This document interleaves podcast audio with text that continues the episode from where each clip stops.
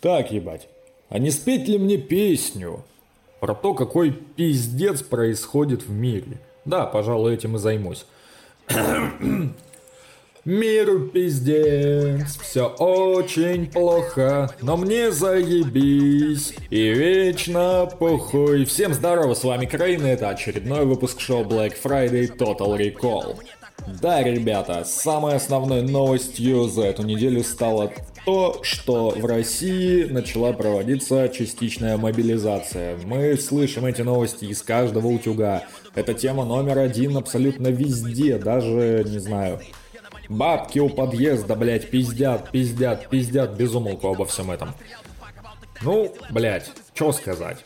Это очко. И поначалу все это выглядело как обычная авантюра, но сейчас это начинает принимать просто какие-то неебические масштабы, и это как бы не круто. Поэтому чем быстрее вся эта херня прекратится, тем лучше. Ну, давайте тогда лучше о Рейд поговорим, тем более, что за эту неделю произошло достаточно много интересного. Начнем по традиции с релизов недели. Новинки. Новинок, которые меня заинтересовали, на данный момент всего три. Это новый релиз внезапно Кэмрона. Да, того самого из The Diplomats или Deep Set или еще хуй знает кем. Это совместная епишка с продюсером A-Track под названием You Wasn't There. Она вышла несколько часов назад официально. Так, одну минуту. Иди нахуй. Вот. Епишку эту создавали внезапно целых 8 лет. В 2014 году Камерон запилил с A-треком совместный трак под названием Deep Shits и тогда дуэт сообщил, что в ближайшее время выпустит EP под названием Federal Reserve. Но в итоге фанатам пришлось ждать 8 лет. Как же актуальна эта цифра для 22 года? так, короче. В итоге Кэмрон просто забил Балтяру, а A-Track вывозил рэпера в несколькие города. Несколькие города. Чё, блядь? неоднократно, короче, вывозил Камрона в разные города, в Вегас, Нью-Йорк, Л.А. В общем, мы получаем новый EP. 9 треков, общей продолжительностью чуть меньше получаса. На фитах Конвей, куда же без Конвея, Мистер Вегас, Деймон Дэш, это тот самый, который бывший кореш Джей Зи, Джим Джонс, Стайлс Пи и Джоэл Сантана. Да заткнись ты, блядь! Заебали эти уведомления отовсюду. В общем, Кэм сделал релиз в духе старой школы. Харизма, короче, подача вот такая вот хладнокровная, как на треке Раба Бэндмен с ASAP Fergan, который сейчас фоном хуярит, блядь. В общем, все по классике. Если вы любите классический рэп с увесистыми строчками, с увесистой читочкой, то этот EP для вас. Еще один проект, который привлек мое внимание, как часто говорю эту фразу «ебаный рот», это новый мини-альбом Currency, The 8 Ball Jacket. Чувак просто по кайфу делает музло, выпускает его, не рассчитывая на какие-то там пиздатые продажи. Напротив, он делает чисто для своих, чисто вот чё по кайфу, то и делаю, ебать. Данный релиз стал доступен для скачивания исключительно на сайте Currency, выпустившего проект с целью привлечь внимание поклонников к своему бренду шмота Jet Life Apparel. Здесь, в отличие от Кэма, 8 треков. Релиз достаточно короткий, чуть меньше 20 минут. На фитах Primo Eyes, Mac и все.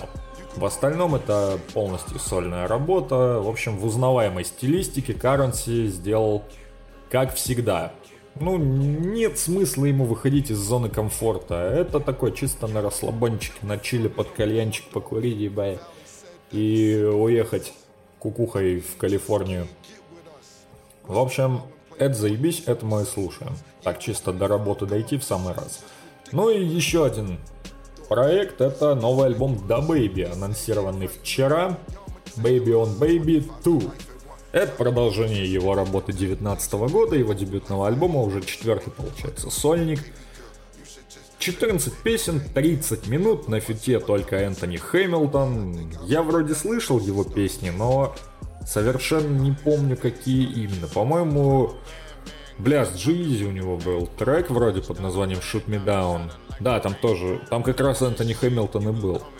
В общем, да Бэйби чередует успешные треки с успешными получениями или даваниями по ебалу и трэш-током. В общем, такой спорный чувачок, весьма-весьма спорный, но при этом все же у него есть свой стиль и... Заткнись, блядь. Есть у него свой стиль и есть у него, пусть и за последнее время пошатнувшаяся, но все же фан-база. Творческая самодостаточность, несгибаемость характера, жесткие панчи, в общем, вот это все здесь нахуй отсутствует. Но если вам нехуй делать и полчаса вы хотите просто покачать головой под прыгающие биты, то этот релиз для вас. Я его скачаю, я его послушаю, я вряд ли от него кайфану, потому что, ну, да бэйби, что сказать, блядь. У него есть крутые треки, базару ноль, но в основном, ну, это так, на 4 с минусом. Так, давайте-ка пройдемся по продажам недели, потому что в прошлый раз у нас ни хрена не получилось. В этот раз Интересных релизов, которые заскочили в чарты, достаточно много. Как минимум 4. На втором месте обосновался канадский рэпер и певец Нав. Он же кореш The Weeknd, битмарь, который писал биты и потом начал еще и рэп читать. Ну, такой напевно с автотюном и еще более роботизированно, чем обычно. Послушайте хотя бы его трек Call Me, и вы поймете, о чем я говорю. Второе место. Альбом Demons Protected by Angels, 62 084 копии. Да, я знаю, мы договорились использовать именно этот термин, потому что эквивалентных альбома единиц произносить это заебешься. На третьем месте внезапно Оззи Осборн с альбомом Patient No. 9, почти 61 тысяча копий. Нормально, дед еще умеет ебать. Шестое место Young Boy Never Broke Again, Young Boy Never Use Condoms Again. 45... Нет, подожди. 39 996 копий, из них чистых продаж альбомов 292. Ну, понятное дело, что э, школота дрочит на его музло, так называемое. YouTube это прям его территория, блядь, и все такое. Короче, неинтересно. Десятое место занял Ид с альбомом Life 31 393 копии. А еще, а еще ебать, на 45 место внезапно заскочил Канье Уэст, нахуй, с альбомом Graduation 13674 копии. Заебись. В принципе, ты заебись на самом деле. Альбому 15 лет исполнилось недавно, а он нормально так ебанул 45 место. В общем, молодец. И говоря про Канье Уэста, он всерьез раздумывает о продаже своего музыкального каталога. В последние месяцы продажи музыкальных каталогов, насчитывающих множество альбомов и оценивающихся в миллионы долларов, стали нов... стало новым трендом в индустрии. Это уже сделали Стинг, Боб Дилан, Джон Ледженд. Теперь об этом подумывает и наш э, великий и ужасный, хотя в большей степени, конечно, ужасный, чем великий, Канье Уэст. По информации источников, обширный каталог Канье ежегодно приносит ему около 5 лямов зелени в виде чистой прибыли. Ну, а его команда и он сам планируют выручить с продажи около 175 миллионов долларов. Ну, учитывая то, что он тот еще trash-talker, похуже DaBaby даже будет. Плюс ко всему, последние его работы это откровенное дерьмище – в общем, в общем, в общем, в общем, бля, я бы на его месте продал сейчас, потому что кто знает, что будет с ним года через два. Может быть, он совсем чердаком и едет, и все будет вообще плохо. Э, так, о чем я говорил? Бля, вышел покурить и все забыл нахуй. В общем, на месте Канье я бы, не раздумывая, продал каталог. Но это может быть осложнено тем, что у него в последнее время очень обострилась биполярочка, и все его разговоры в духе «я самый пиздатый Пит Дэвидсон, соси член» — это все хуйня. Но если у него выгорит, я за него порадуюсь. В принципе, бабки очень неплохие, можно за это выручить. То время как Канье еще раздумывает, точнее потенциальные покупатели еще раздумывают, Фьючер уже продал свой музыкальный каталог. Сумма точно мне неизвестна, но скорее всего гораздо меньше. Хотя учитывая то, что классных треков у него в последнее время вышло гораздо больше, чем у Канье, сумма может отличаться весьма-весьма незначительно. Хотя я в этом очень сильно сомневаюсь. Если у меня сейчас появится возможность проверить информацию, я это обязательно проверю. Сейчас, пару секунд буквально. Так вот, нам говорят, что Future заключил сделку с Influence Media Partners, согласно которой права на всю его музыку, выпущенную с 2004 до 2020 года, переходят к руководителям медиакомпании. В нее входят 612 композиций. Известно, что артисту была выплачена восьмизначная сумма. Билборд оценивает стоимость каталога артиста в 65-75 миллионов долларов. Сука, твою же мать. Интересно, во сколько мой каталог будет оценен? Долларов в 20, наверное. Или 30, или 40, или хрен его знает. В общем, понаблюдаем за всем этим. Если он об этом скажет, мы об этом узнаем в одном из следующих выпусков. Так, говоря про Канье, Канье, Канье, Канье, где-то меня еще было. Вот. Эпопея, так сказать, между Канье Уэстом и брендом Гэп, о которой я говорил в прошлом эпизоде, продолжается. В частности, весь конфликт между Канье и популярным брендом одежды, одежды кажется каким-то дико раздутым. Исключительно ради того, чтобы поднять продажи предстоящих коллекций. После срача Гэп поменяли аватарку в инстаграме на логотип Yeezy, YZY, короче. А сам артист опубликовал в аккаунте забавное промо, вдохновленное GTA.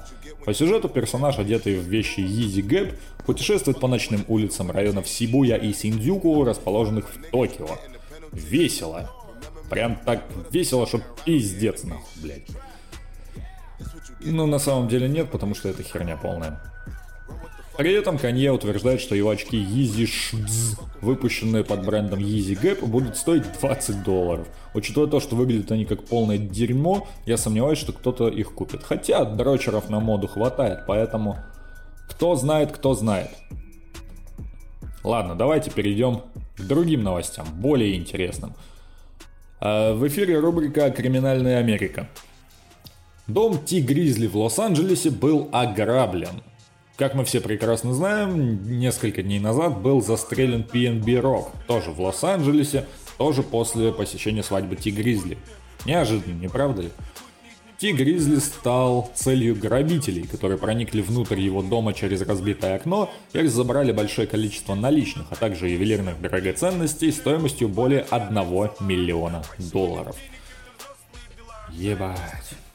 Зачем? Просто объясните, зачем хранить такую, блядь, сумму налика дома, да еще и, блядь, такое количество ювелирки. Ты чё, бля, во время ебли хочешь, чтобы все это звучало, как будто ты трясешь кости в стакане? Я спиздил этот панчо Ройс Дафайна, каюсь. В общем, нормально. Нормально. Вот комментарии забавные. Ждем пятый парт трека Роббери. Ответ «Сама новость и есть пятый парт». Раунд. 20-летний нью-йоркский рэпер Смуки Марджила, на протяжении долгого времени являвшийся протеже Эйса Роки, обвиняется в покушении на убийство. Согласно информации СМИ, артист, артист, рэпер, вступил в словесную перепалку с группой неизвестных лиц. Когда ему начали угрожать оружием, он достал ствол и пальнул несколько раз прямо посреди улицы. Перед судом он предстанет уже да ебать, уже предстал, по сути. Если его вину в непредумышленном покушении на убийство признают, ему может грозить до 25 лет заключения. Ну а все мы знаем, что американское правосудие это полная хуета, поэтому просто будем наблюдать за этим дальше. 21 сентября в родном для рэпера Экшена Бронсона Нью-Йоркском районе Квинс прошло крупное мероприятие от промоушена AEW, где рэпер дебютировал в качестве борца. Он разделил клетку вместе с рестлером Хук. Они выступили против Мэтта Минарда и Анджела Паркера. да. Учитывая то, что рестлинг это одна ебучая постанова, а Бронсон тот еще шоумен, особенно если учесть шоу Fuck That's Delicious, шоу получилось веселым. Насколько веселым, хуй его знает. Буду ли я уточнить эту информацию? Нахуй надо. YouTube изменит права использования треков в роликах. На протяжении последних нескольких лет пользователи YouTube, загружающие свои видеоролики, часто сталкивались с проблемой нарушения авторских прав, то бишь со страйками.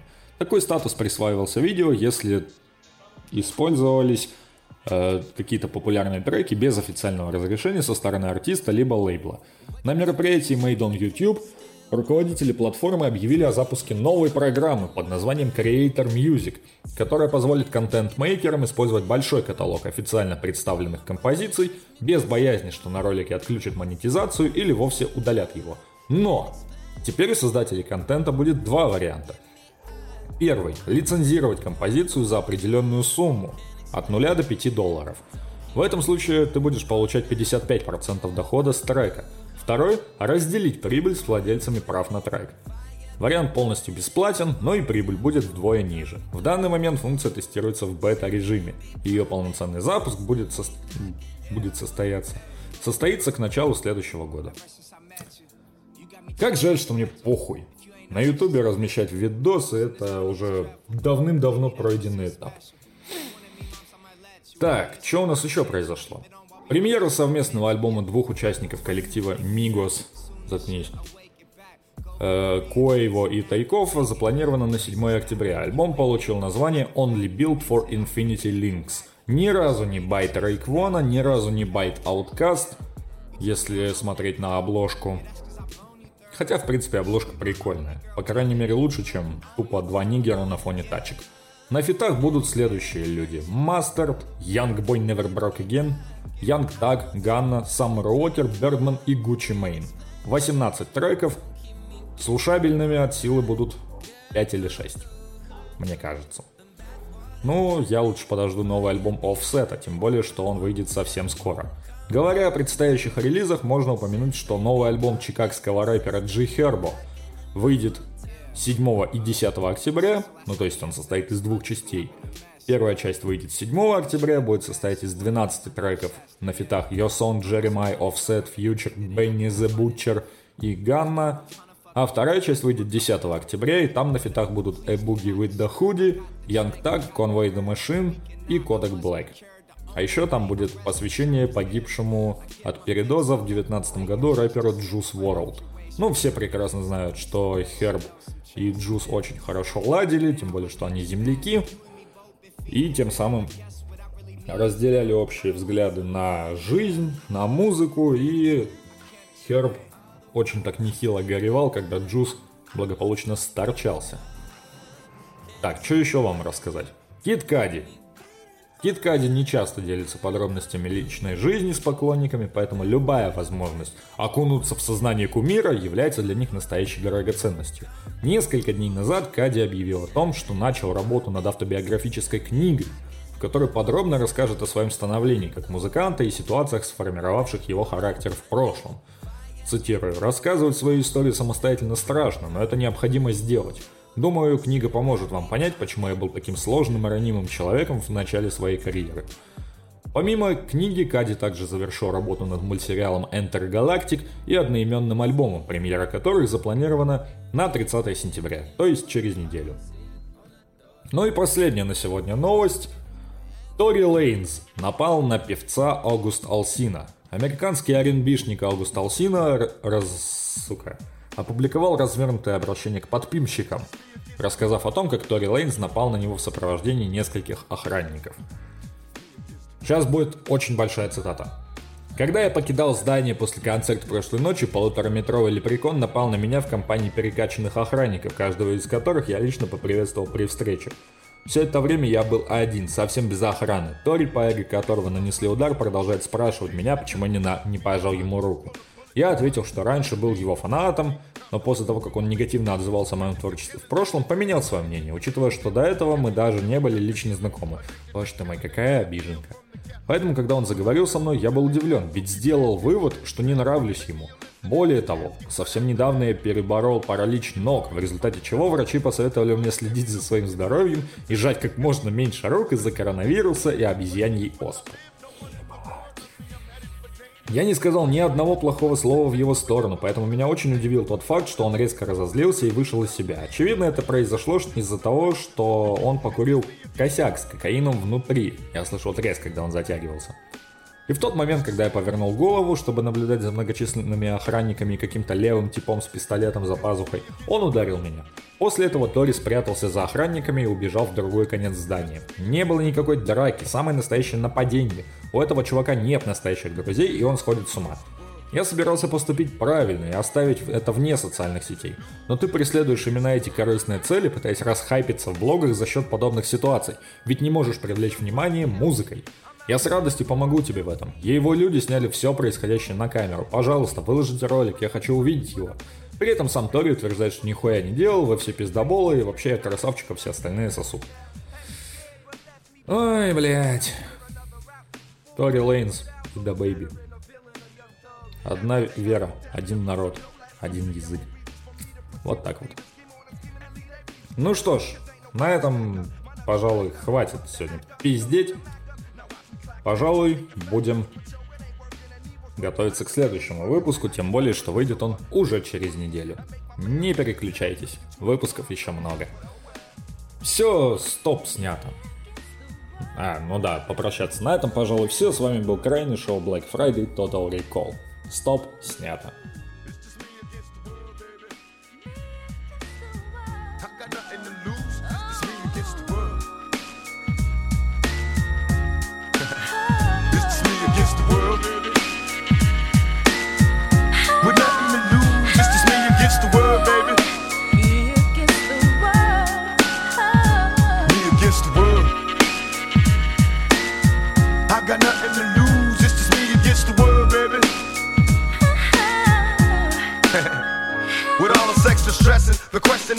Is after death, after my last breath, when will I finally get to rest through this suppression? They punish the people that's asking questions and those that possess. Still from the ones without possessions, the message I stress. To make it stop, study your lessons, don't settle for less. Even the genius asks questions, be grateful for blessings. Don't ever change, keep your essence. The power is in the people in politics we address. Always your best, don't let the pressure make you panic. And when you get stranded and things don't go the way you planned it, dreaming of riches, in a position to making a difference. Politicians are hypocrites, they don't wanna listen. If I'm insane, the fame made a proper change. It wasn't nothing like the game, it's just me against the world.